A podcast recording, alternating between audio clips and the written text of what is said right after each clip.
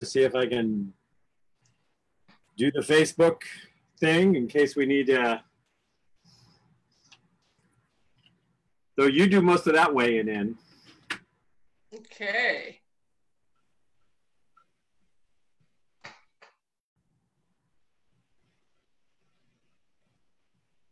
In a world of divisiveness, we bring you diversity. In a world of hate, we bring you love. In a world of fear, we inspire you to live. And now, laughing, loving, and alive with your hosts, Rain Thomas, Elmer J. Howard, and Dr. Kevin.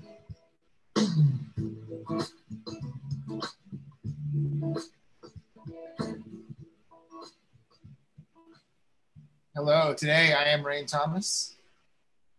I'm Dr. Kevin. What is that? First on third. You're, Yeah, we don't need numbers. I recognize you two. Oh boy, this is exciting. Who's gonna start? Is that gonna be you, Elmer? Don't start something you can't finish, Elmer. Where do I start? I've had a crazy week. My Mac totally crashed. I was getting the blue screen of death on my PC. Lost 12 hours rebuilding my Mac this week. All the pre-production for Kings and Queens is coming up. Uh, we're actually um, a month from now, August 24th, about a month from now, or not 24th. It's going to be the 23rd. The show that we have on the 23rd, I actually will be broadcasting from the set of Kings and Queens because I will be down. Um, I'm staying on set in one of the locations that we are using during the week. Where's on set? So it's actually a Leonard, the Leonard Bond Chapman House in Portland, Maine. It's a, a historic home. Um, it's, it's pretty big. It's really nice. It's it's going to double as two locations for us, and and as our production house, and as our Airbnb for me, my writer, and my DP.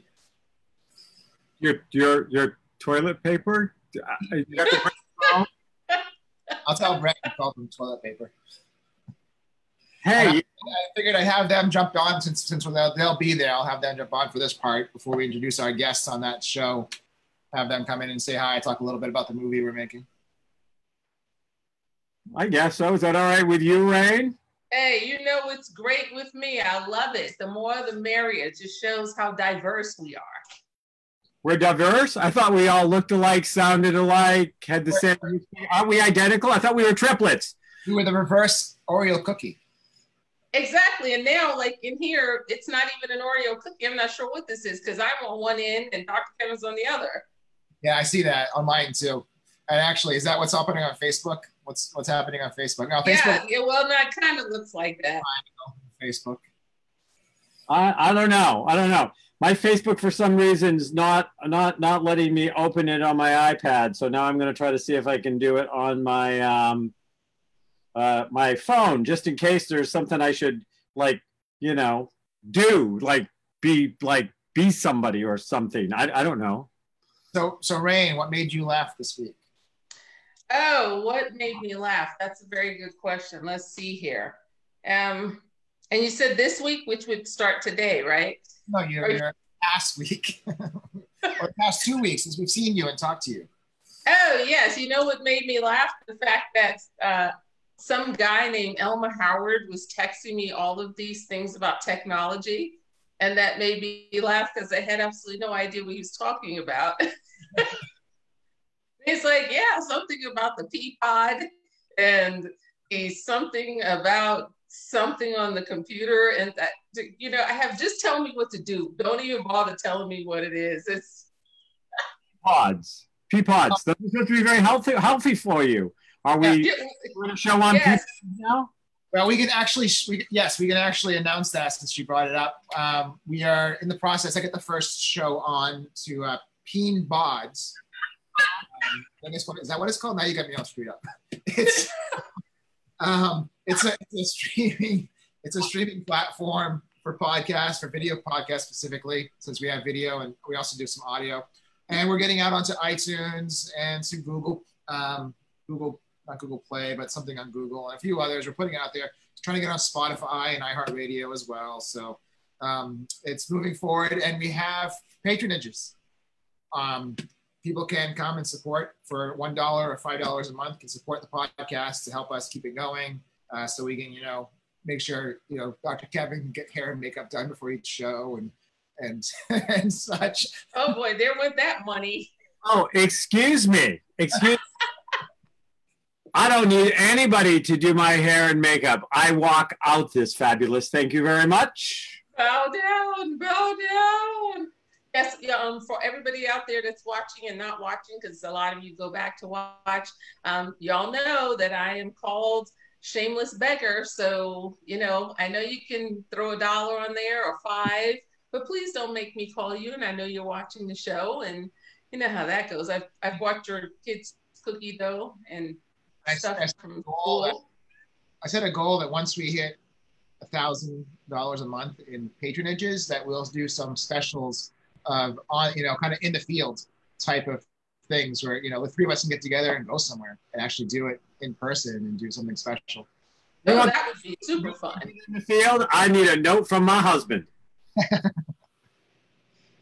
And I also need to know what kind of field, because you know, based on genetic background, I uh, I need to make sure I know where we're going. Everything feels forever. Okay, I can go there. I like that part. There you go. I got you covered. You know, we'll, we'll, we'll try to make uh, we'll try to make sure that Elmer doesn't make too many PC gaffes here. Uh, Have, have I made some already? uh, so, anyways, telling her she needs to go back to the field. I don't know. it could be touchy. Uh, anyways, Uh, speaking of fields, um, did you guys hear about uh, a recent death? Two recent deaths that happened this week. Regis, Yeah. Re- and Olivia de Havilland. Yeah. Yes, still alive. That's what uh, the field. Some reason brought up the hills, and then you know the hills are alive, and then the sound of music. So What does Olivia de Havilland have to do with the sound of music? wasn't she in? No. I was like, I'm not sure of the correlation, but you know, I mean, I, I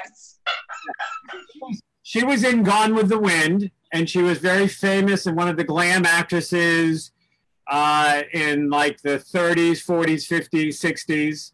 Um, but uh, you know, unless she was like uh, hiding behind a tree, no, she wasn't on that mountain. I don't know. I thought she was on the. I thought it was the Sound of Music. It's one of those old movies, you know. So Okay, so I want to I want to pick you two's brains live here on air. So I I am launching a regular little mini set of videos called Dr. Kevin discusses. Whether you know they're only gonna be like three to five minutes, but certain topics people want me to talk about would like my my my Dr. Kevin on. Um, and uh, Max, who you don't know who I mean, Rain, but Elmer knows exactly who I mean is creating like a solid branded intro page. And he asked me three words. He only wants three words on the page that kind of describe me. And so I, I've come up with a bunch of words.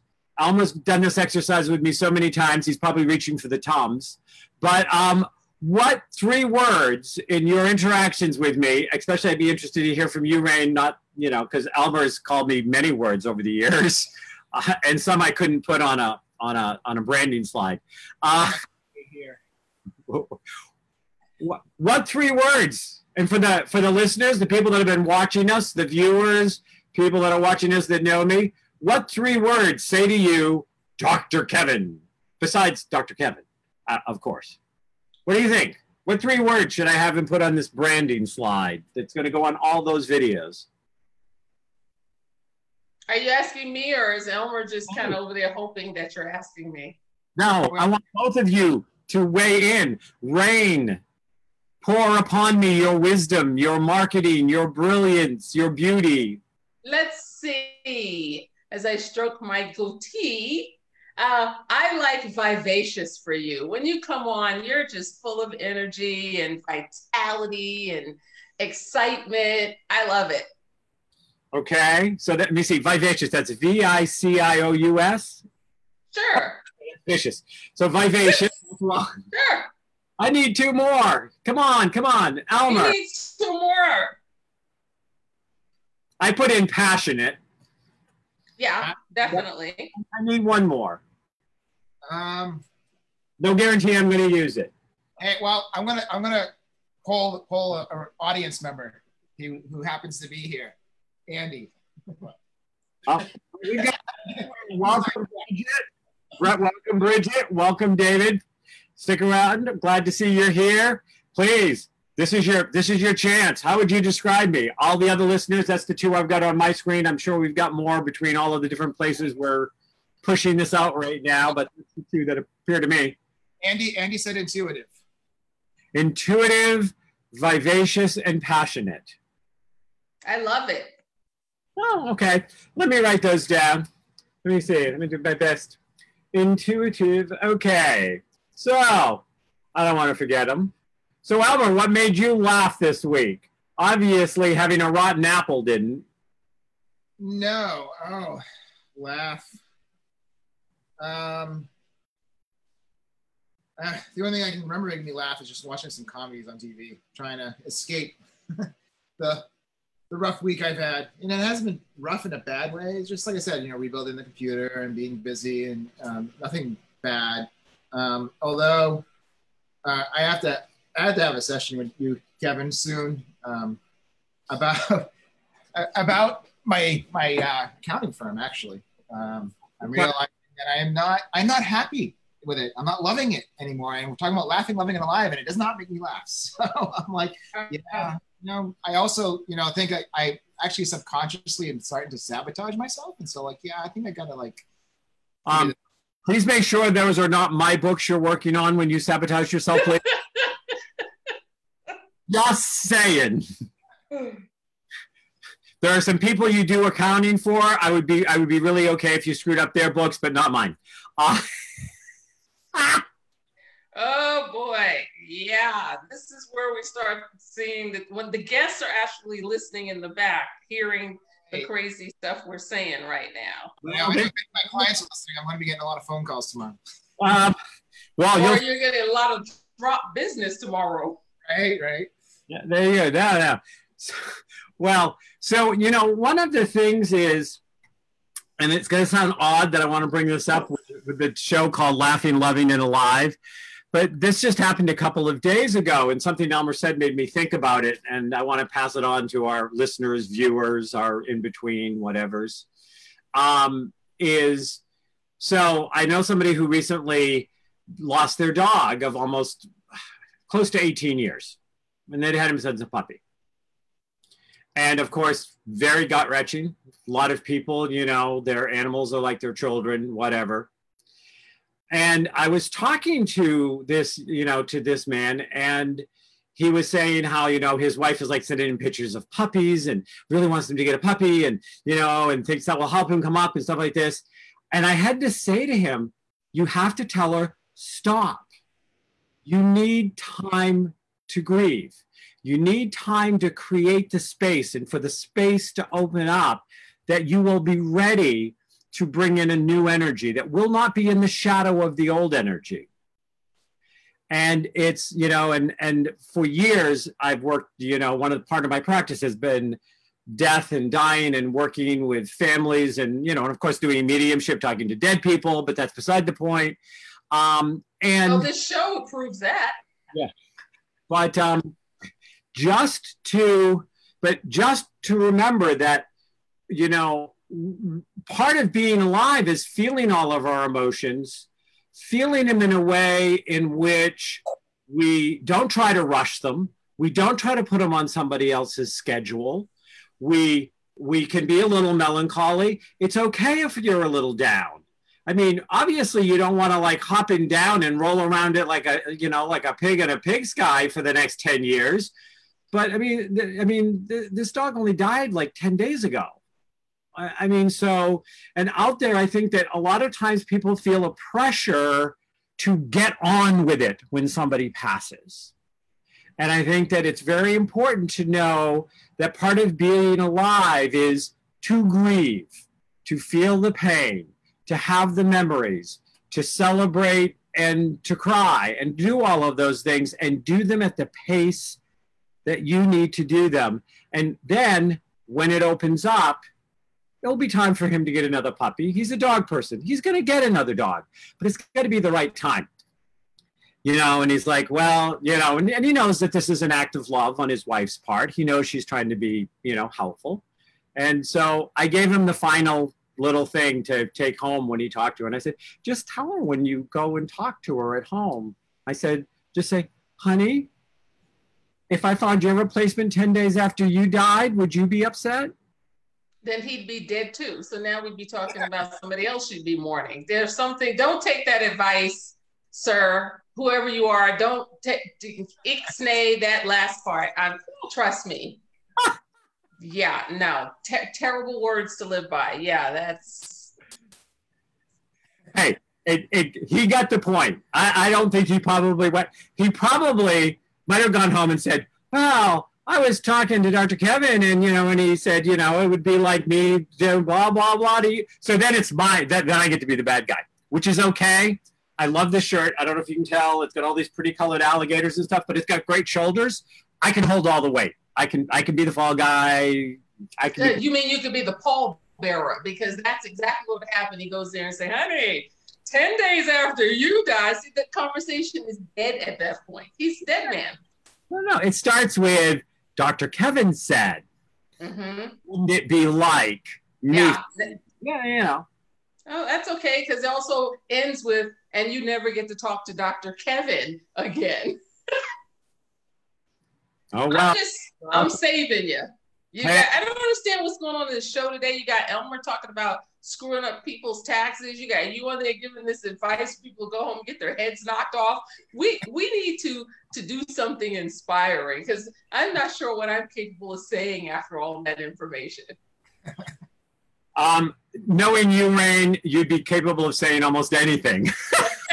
exactly why we need to bring on a guest, any guest. okay. I'm, I'm game. I got some questions for this guest after we get the introduction out of the way. I'm ready. Go ahead. All right. Where are you at? Where are you at, Ellis? I'll bring him on. You start introducing him. All right. Come on, Ellis. Stop hiding back there. I hear you skittering around. Probably after hearing the show, he decided not to come. I don't blame him. Hey! I can't hear him. Is he? How about now? There you go. You gotta, there you go. Yeah. Wow, Ellis. I want to. I want to thank you for coming on this show. Um, I, am going to bring Dr. Kevin and Elmer. Um, I'm not going to bring them all the way up. I'm going to have you bring them all the way up. But um, Ellis and I met, I don't know, a few years now, right? Yeah, it's been about. Yeah, at a at a cannabis uh, thing where I was helping one of my friends who's a cannabis baker, and I mean, we just kind of hit it right off. And they had this this is hip hop show. And you know, I'm a, I'm a Bronx girl. I'm born and raised Bronx girl, as you can see. And I came came to shame, came to shame.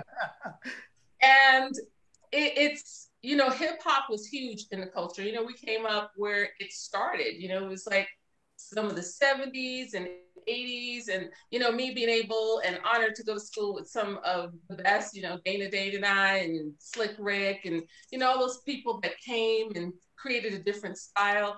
Um, i don't know if you guys saw it. I posted the graffiti on the subway cars because that was huge in the old new york city. People put i mean it just became art. Of course it's vandalism but they turned it into art and it was a great way to express and you can see the culture coming out then so once LS and I, you know, chat, they had me on their show, and I was like, "You want me on the hip hop show? Okay."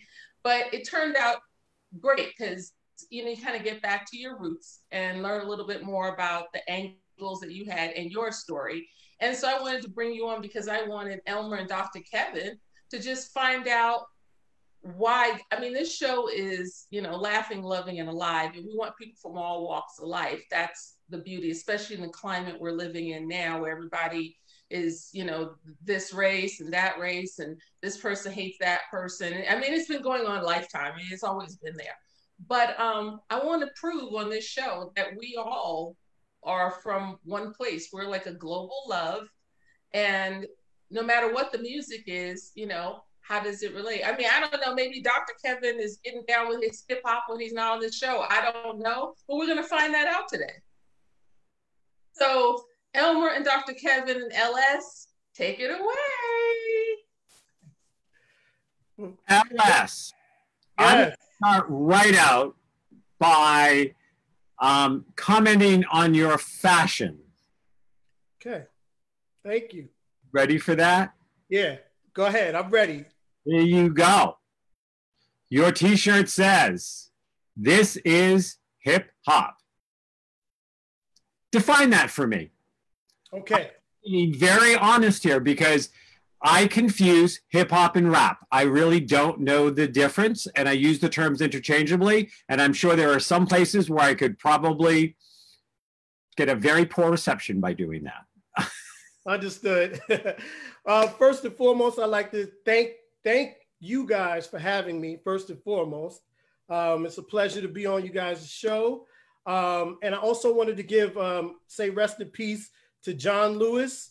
He also passed away this week. Civil rights icon uh, walked across the uh, Edmund Pettus Bridge in protest for uh, you know our civil rights and our voting rights. So I definitely wanted to uh, add him in that as well. And um, to answer your question, this is hip hop. Now, I'll get into the difference between hip hop and rap, and then I'll tell you what this is hip hop means to me. So, rap is a form of the music, hip hop is the culture in itself. We got the breakdance, breakdancing, graffiti, the MC, the DJ, and the knowledge. All of those five elements make up the culture of hip hop. It's the way you talk, the way you walk, the way you dress, your attitude, and your expression. That's Say what, the same thing about drag queens. well, let me tell you. The I say the maybe the very first drag queen who I would say would be what's his name? Uh Liberace. well, in hip hop, we'll say hip hop. Oh, Young Thug. Young Thug would be the drag queen of hip hop. okay. He's the first one who was brave enough to wear a dress and wear it and didn't care what no one else thought. So I would categorize him as being the first drag queen. Well, it's a cut. You know, what you're what I'm hearing is it's it's it's a subculture. I mean, it it it has a it has a whole universe, and so when I say rap music, I'm talking about some part of the subculture of hip hop. Okay, I, I wanted to understand because I, I just didn't understand. Yeah. Um, you know, a lot of people they categorize rap. Now, rap and MCing. Now, there's two parts of that as well. You have your MCs and you have your rappers. So, what are MCs? okay, masters of ceremony. And that's the person who can command a crowd at any time. Doesn't have to always be a lyricist, but he's the one who can get the crowd hype. He's the one who can spit a rap and make you feel good. And he's also the one that could just make get the party jumping. So an MC, a DJ can also be an MC. There you go. You could be an MC. um, rapper is more or less one, one who just he that's all he does is rap. He doesn't possess the MC format. So if you you've ever seen a concert or if you've ever seen let's let's take take it to the Apollo or Soul Train and you see a rapper up there, right? And we'll say we'll use the term rapper to distinguish the music part of it, right? Or the the individuals that are singing on the mic or rapping, expressing. That would be more or less what they're doing is just rapping.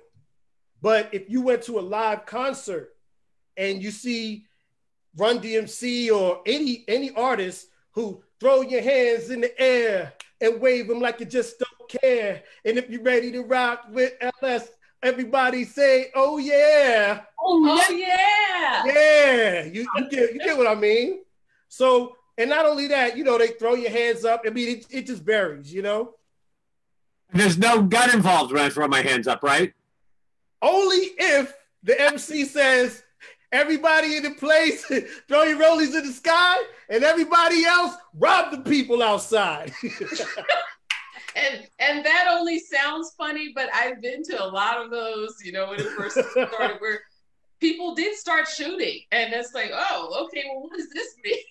And yeah. I think, you know, and Dr. Kevin, that's a very good, you know, kind of segue because a lot of times when people think of rap and the culture and hip hop, you know, it, it's it's muddled because it used to be clean and fun, and then all of a sudden, it, for me, it was like, okay, um, I'm not a prude, but it's I'm offended by some of the stuff I hear, but it's an expression.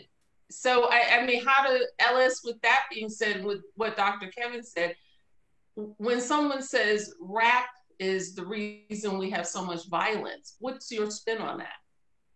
Well, with me, a lot of people are going to be upset from what I what I got to say because first and foremost, um, I love hip hop. If it wasn't for hip hop, I probably would not be here talking to you right now. Probably wouldn't even be alive.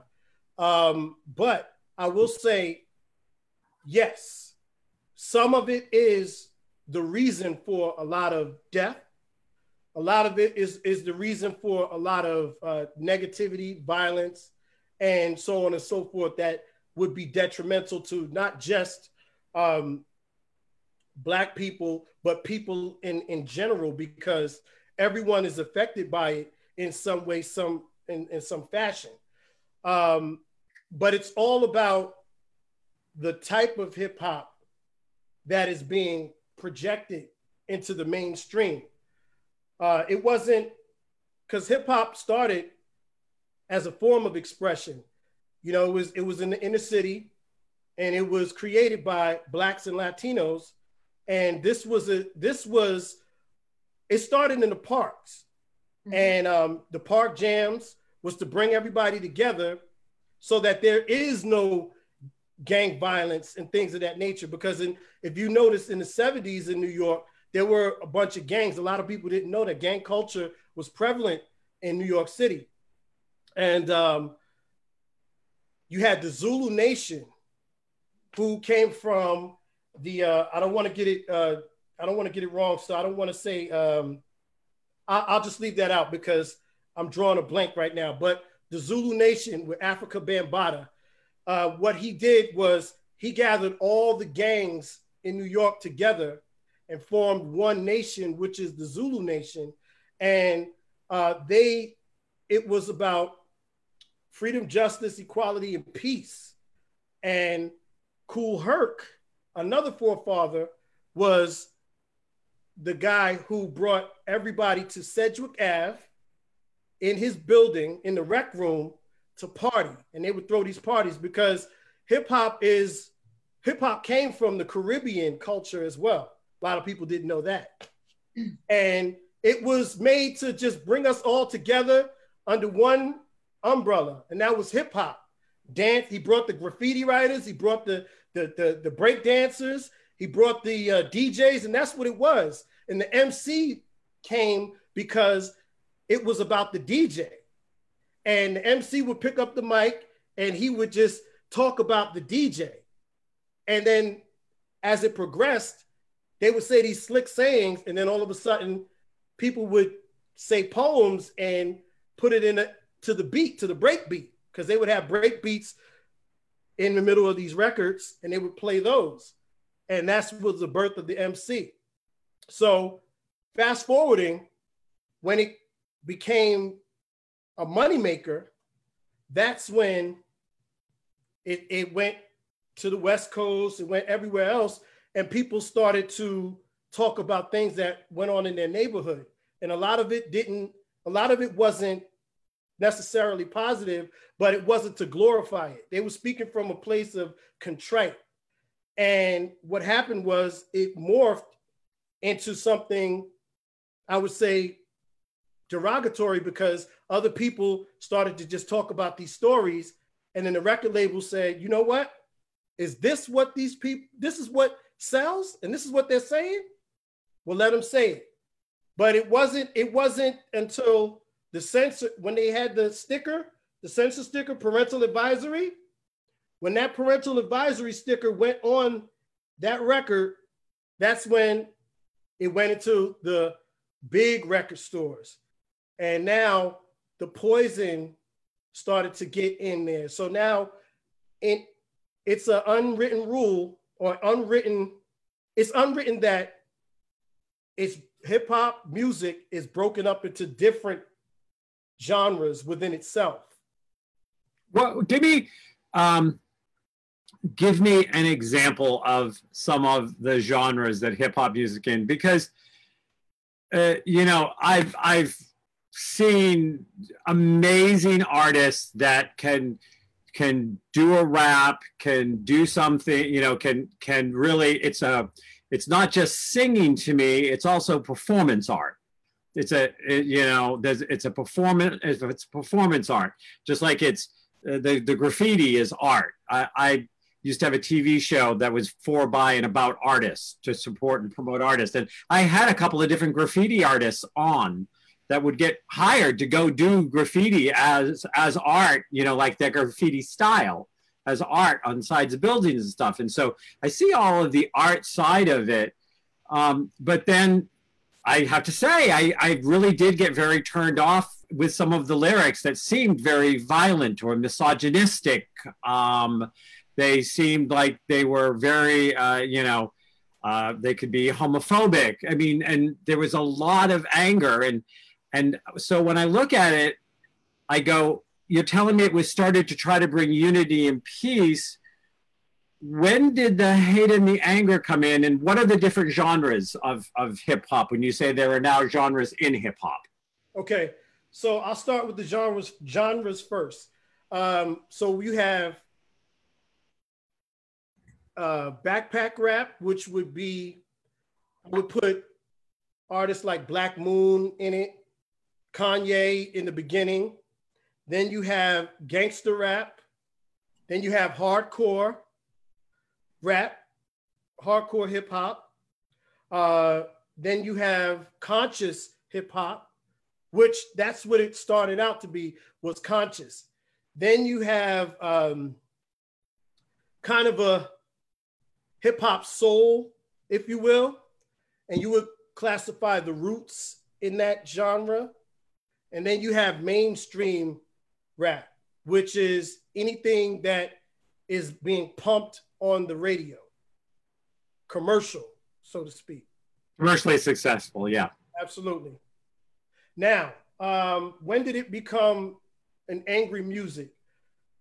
Well, it became angry. I would say some of the lyrics became angry when people started, the MCs started to talk about society and the impoverished situations that they were in. Um, you had KRS One with the Stop the Violence movement, but his first album was called Criminal Minded, and uh, they were posing on the uh, cover with an Uzi and a handgun and a, and a nine millimeter. And uh, they had songs on there, um, nine millimeter. I mean, it, they had a bunch of songs, but within these songs, it was social commentary about what's going on in their neighborhood. And it was more of a cry to the government and the system. And when it when it became that cry, a lot of the people who criticized that music when it was when when that music was being pushed into into the inner cities and then into the suburbs they didn't listen because they didn't have the ear for hip hop so you, if you have an ear for hip hop the curse words and all of the misogynistic lyrics and things of that nature you'll you'll hear it but then you'll hear the message because you'll be able to understand uh, my wife and I, she always asked me about what is this guy saying? What is this guy saying? Because I, I'm always hearing this, this, and this. This is what I hear. And then I would have to break down the lyrics to her because there's a lot of metaphors within that as well. So I'll have to break it down to her so she can understand. So now when she listens to other records, she can actually, she developed an ear and say, oh, I get what he's saying. Um, another thing that you said was um, what you mentioned. was homophobic. So, with that being said, in hip hop, you had a lot of Muslims, you had a lot of devout Christians, you had a, a lot of five percenters, um, uh, Israelites, so on and so forth. And with that being said, homo, ho, homosexuality had no place in the hip hop form because it, uh, it in hip hop because it was the music of the streets and it always represented masculinity. So that was, uh, I guess, it was an unwritten rule. However, when you think about prison, the first thing you don't you think about you don't think about uh, people being homosexual. You think about hardcore criminals. So, of course, there have been plenty of homosexuals in hip hop, but it's a hush hush thing.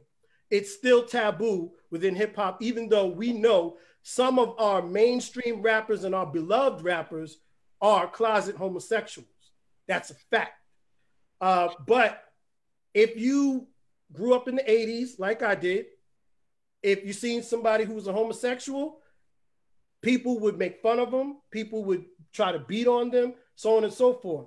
So that became a no no in hip hop, period. You cannot express that. However, as time progressed on in the 90s, you started to see people not worrying about that because at the end of the day, hip hop is going into certain clubs and they're not worrying about that. As long as you're not touching me or trying to come on to me, which they ain't trying to come on to you. you know what I'm saying? You know, you, are not trying, you know, nobody's trying to do that, but it's always the ugly ones that think that they're trying to come on to them too. Absolutely, absolutely. And um, you know, it, it, became whatever.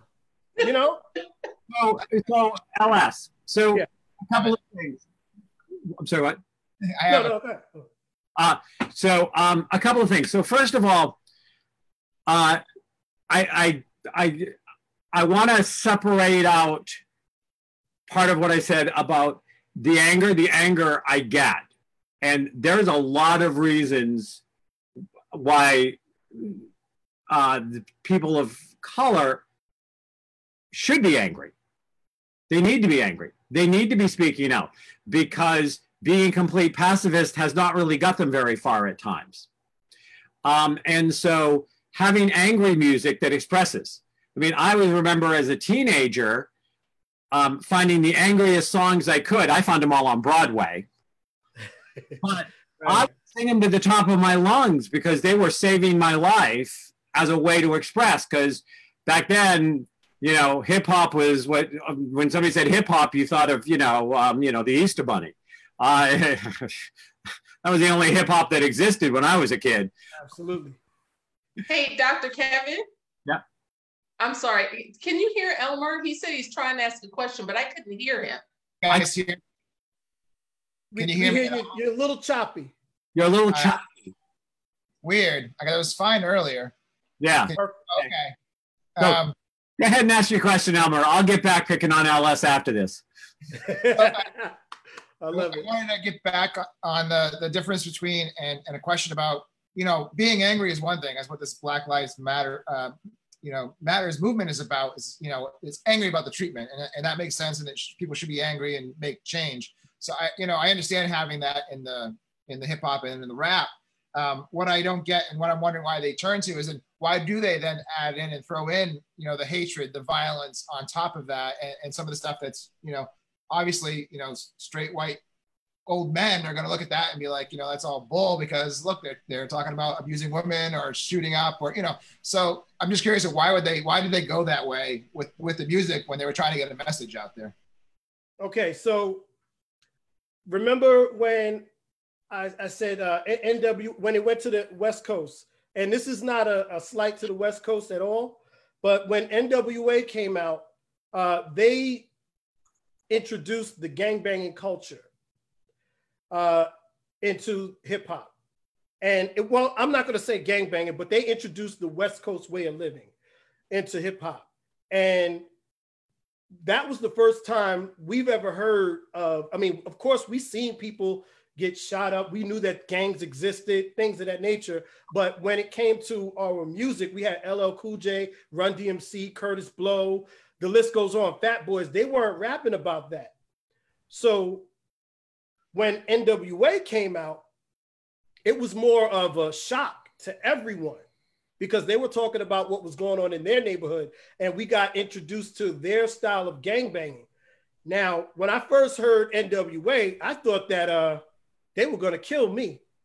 And it was, I remember being at the park and a friend of mine put my headphones on my head and let me listen to NWA. And I thought that my mother was going to kill me for listening to this music. And she was way all the way at home because it was just like the, the, the language that they used was crazy.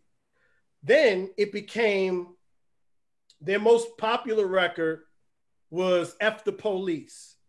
And that's when everybody started across America started to say, yeah, F the police, because some some of us, if not all of us, and I'm not just limiting limiting to the, uh, the African American community, but some of us interacted with police and it wasn't a good interaction.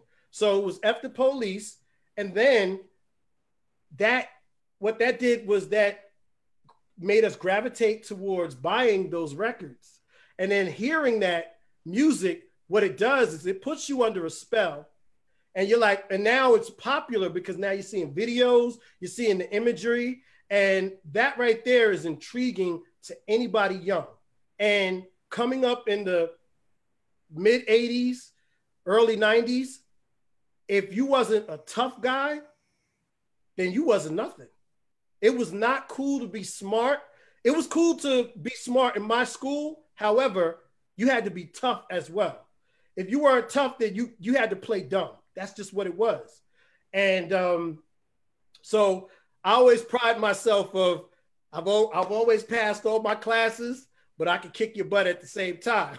so you know that's just what it was. And that music became the popular music, and the record industry saw that this is a big moneymaker. And regardless to what anybody says, when you see a dollar sign in it, and this is a capitalist society, you see dollar signs in it. If it's not affecting, if we're not having shootouts in my neighborhood, who cares what they do out there in the inner city? Because we're not going uptown anyway. They got to come down here. And as soon as they, we see them with their Timberland boots on, they're going to jail. And or they can't even afford to be down here. So we don't care. But guess what? Sign those guys. Send the A&Rs out to those clubs uptown. Make sure they, they find those guys. And if the crowd is screaming for that one person, you you invite him downtown to this record label because we need to sign this person and we can make money off of this. And record labels and the, end, they created an industry and they got big. I mean, everybody was eating high off the hog.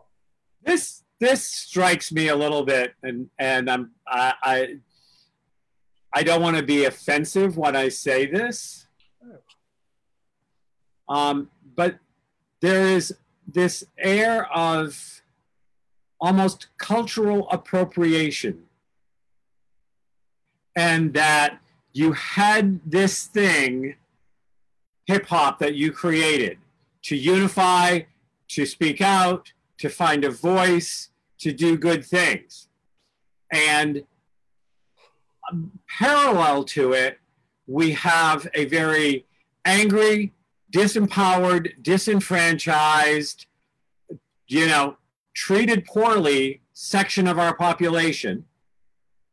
And you know, they immediately got gravitated towards this, you know, fighting back, speaking up, saying things, which oftentimes they couldn't say in real life because, you know, let's face it, I could get away with saying, you know, unless he sees my rainbow flag, I can get away with saying 10 times more mouthy things to a police officer than a young black man can with, with no consequence. I mean, that is just the reality of it. But I feel like that the at the end of the day we're still watching a bunch of um, old, hateful white men with puppet strings that are making money on the back doors again of culturally appropriating and then spinning it in a way that they are playing both ends.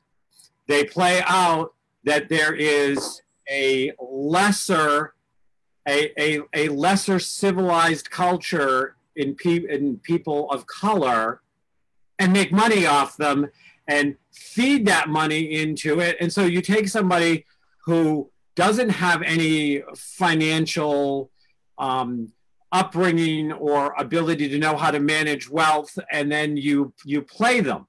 And it it literally makes me sick to my stomach to think that there are still a lot of old white men, you know, fueling the the, the flames of all of the the most negative aspects we have of people of color that are making money off culturally appropriating this stuff and they're in the shadows. You on you on to it. And i like to add on is this music this culture uh, culture this genre of music right? Because it is music um, it was created by the youth and our parents at the time that it was being created, our parents didn't approve of it either. Before it it became this uh, before the, the vulgarity came into play in the gangster lyrics, it was turn that garbage off. Uh, it's not gonna last. Uh, you guys are out in the park. Uh, you, you're tearing up. You're, you're you're vandalizing these trains and these buildings. Uh, you guys are, are doing this dance that looks crazy, you're gonna break your neck. So there was no one that was of a certain age and had any business sense to say, you know what, this is ours, and we're going to have parameters for this thing of ours. And no one's gonna come in and dictate what this thing should be because when it became business, what happened? Uh, they replaced the DJ with the DATs. Now DJs are coming back, but they replaced the DJs with the DATs. Um, they replaced the dancers for entourage on stage, and they replaced the the break dancing. So everything went overseas because when you go overseas, Germany, Japan, uh, London, Paris, uh, you name it, Australia. When you go to those places, they have a more they have and even Vegas too. I will say Vegas because I always when I moved out here, that's when I said Vegas is almost like overseas. They have more of an appreciation for the culture in general and not just the music like the United States. But um, there was no one to guide us.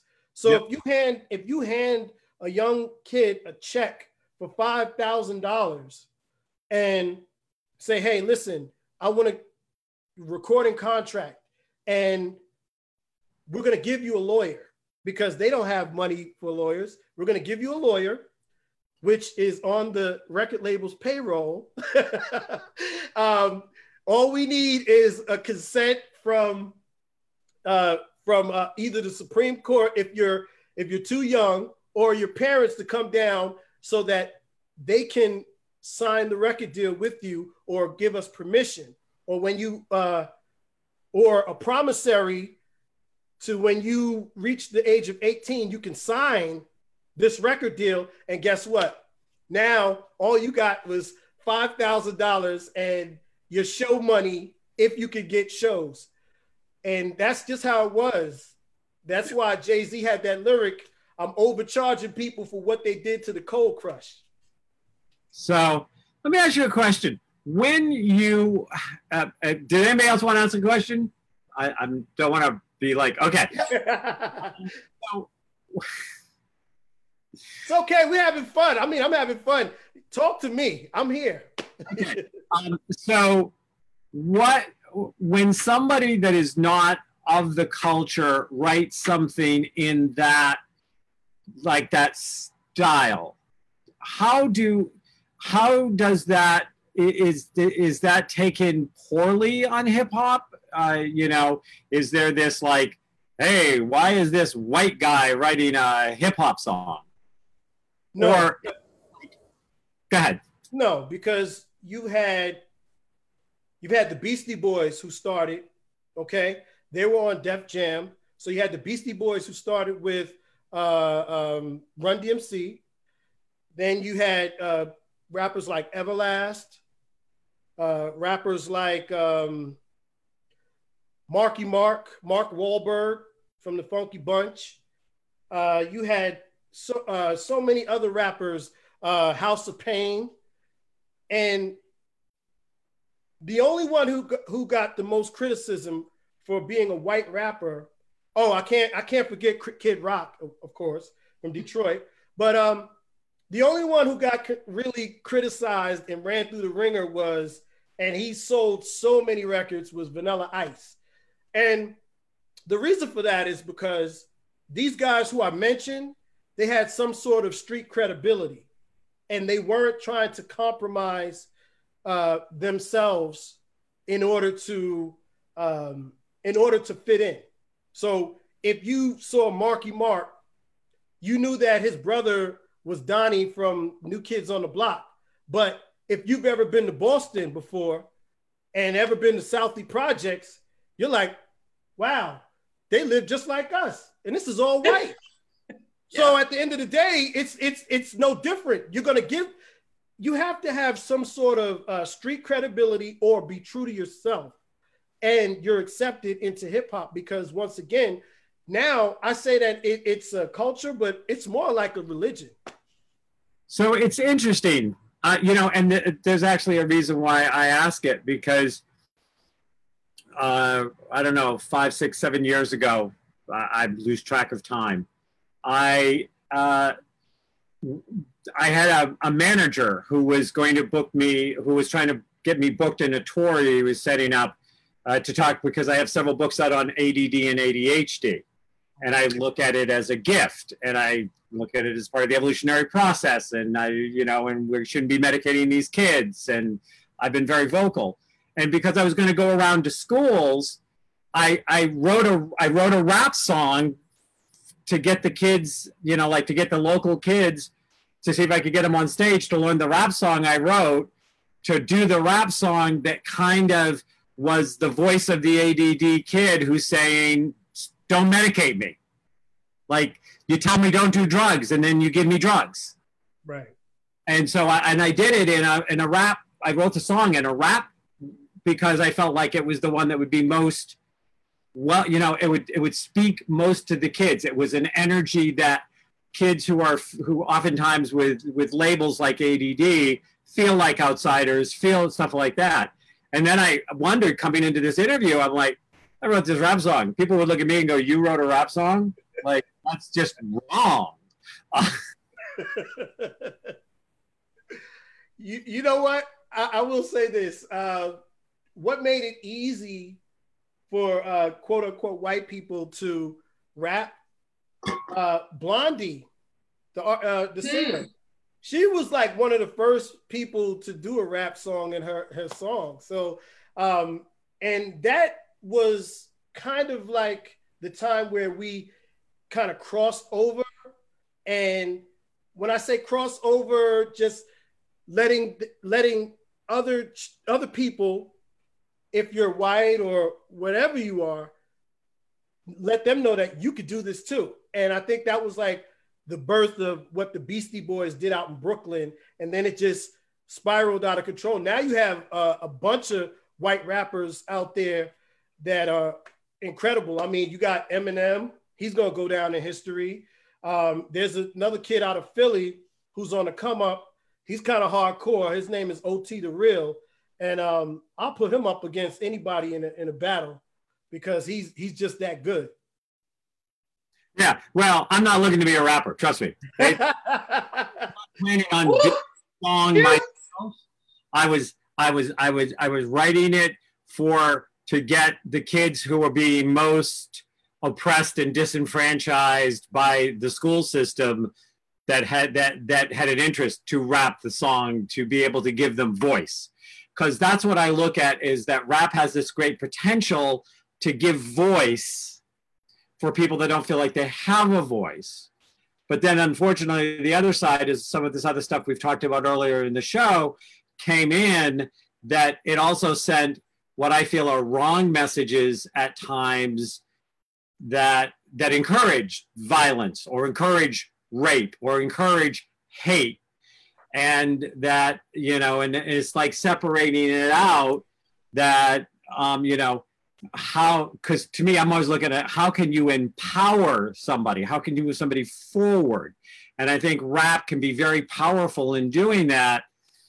But if you don't have the lyrics in a way that people can understand them and they only pick up that you know hey you know um you know you know, grabbing my woman and forcing her free. I mean, like, I, you know what? Not really a good message I want to have out there. I think that there's a, probably a lot of women that would agree with me.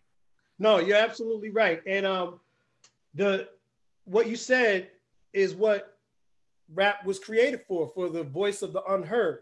Yeah. And that is what it is. It's for the oppressed and the disenfranchised. And what you're witnessing is now, um, and this is, you know, a lot of people say, oh, you're conspiracy theorist, but what I think that you're witnessing when you bring up the the uh, the vulgar lyrics and all all of the negativity, that's being pushed because it's being pushed to destroy a certain demographic of people. It might not be just a race but it's a class thing. Now, it, it's it, a lot of stuff people want to use the race thing, but it's, it, I mean, in my opinion, people who aren't uh, people who aren't racist understand that it's a class thing. Yep. But people who are racist like to paint the narrative that it is a race thing and it still and always will be. Um, but what I'm saying is a lot of these machines, and I'm talking about the industry, there is a plot to, hey, we'll pay you to promote these guys because there are a group of people and alphabet boys, if you will, who say, this is the music that fuels the youth. So, our privatized prisons, this is how we're going to do it we're going to give you money to promote these group of artists and not these. You can get your money, but they're but they're they're not. We're not going to play them on the radio anymore. We don't need them to think, but we need these promote the drugs, the drug use, and the violence, and yep. then now we're going to make money here. We're going to make money here. We're going to make money here. Now they might not be telling the record labels that per se, but they are working with them and saying, hey, listen, we'll pay you to play this and play that. And that's what's happening because um, around, I would say 1993, the end of 93, going into 94, is when all of the positivity in hip hop music started to dwindle away from the radio stations. And it was all about how much money I got, how how how many women I have.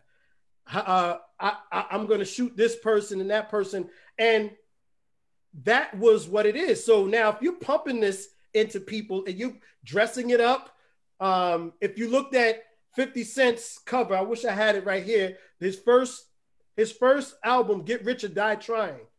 Get Rich or Die Trying. And then there was a bullet hole through a window, and he had on his he had on a, a, a gun holster made out of Gucci. And basically, what that is, is it, it was all polished up and glossed up. It looks real attractive to the, the listener because you're young and you're like, oh, I mean, at, when I performed, I would perform with a bulletproof vest on, not because somebody was going to shoot me, but because it looked cool. I, that's what it was. So, Kevin, we can't. We we're actually running out of time. We're out of time. so Yeah. LS, is there any way you want us to like contact you? Anything you want to promote? You got 45 seconds before they yell at me. Okay, so um, yes, uh, please watch us every Friday, 6 p.m. Pacific Standard Time. That's 10 p.m. Eastern Standard Time. This is Hip Hop Radio on 22.3 Takeover Vegas Radio. I'm LS alongside of DJ Miss V, and we are This is Hip Hop Radio. Share this video, LS. We will be here next, uh, what, two weeks, right? Will Yeah. Edwards, funny dude, catch him. But LS, put the video out, share it for us. Dr. Kevin, Elmer, it's always a pleasure.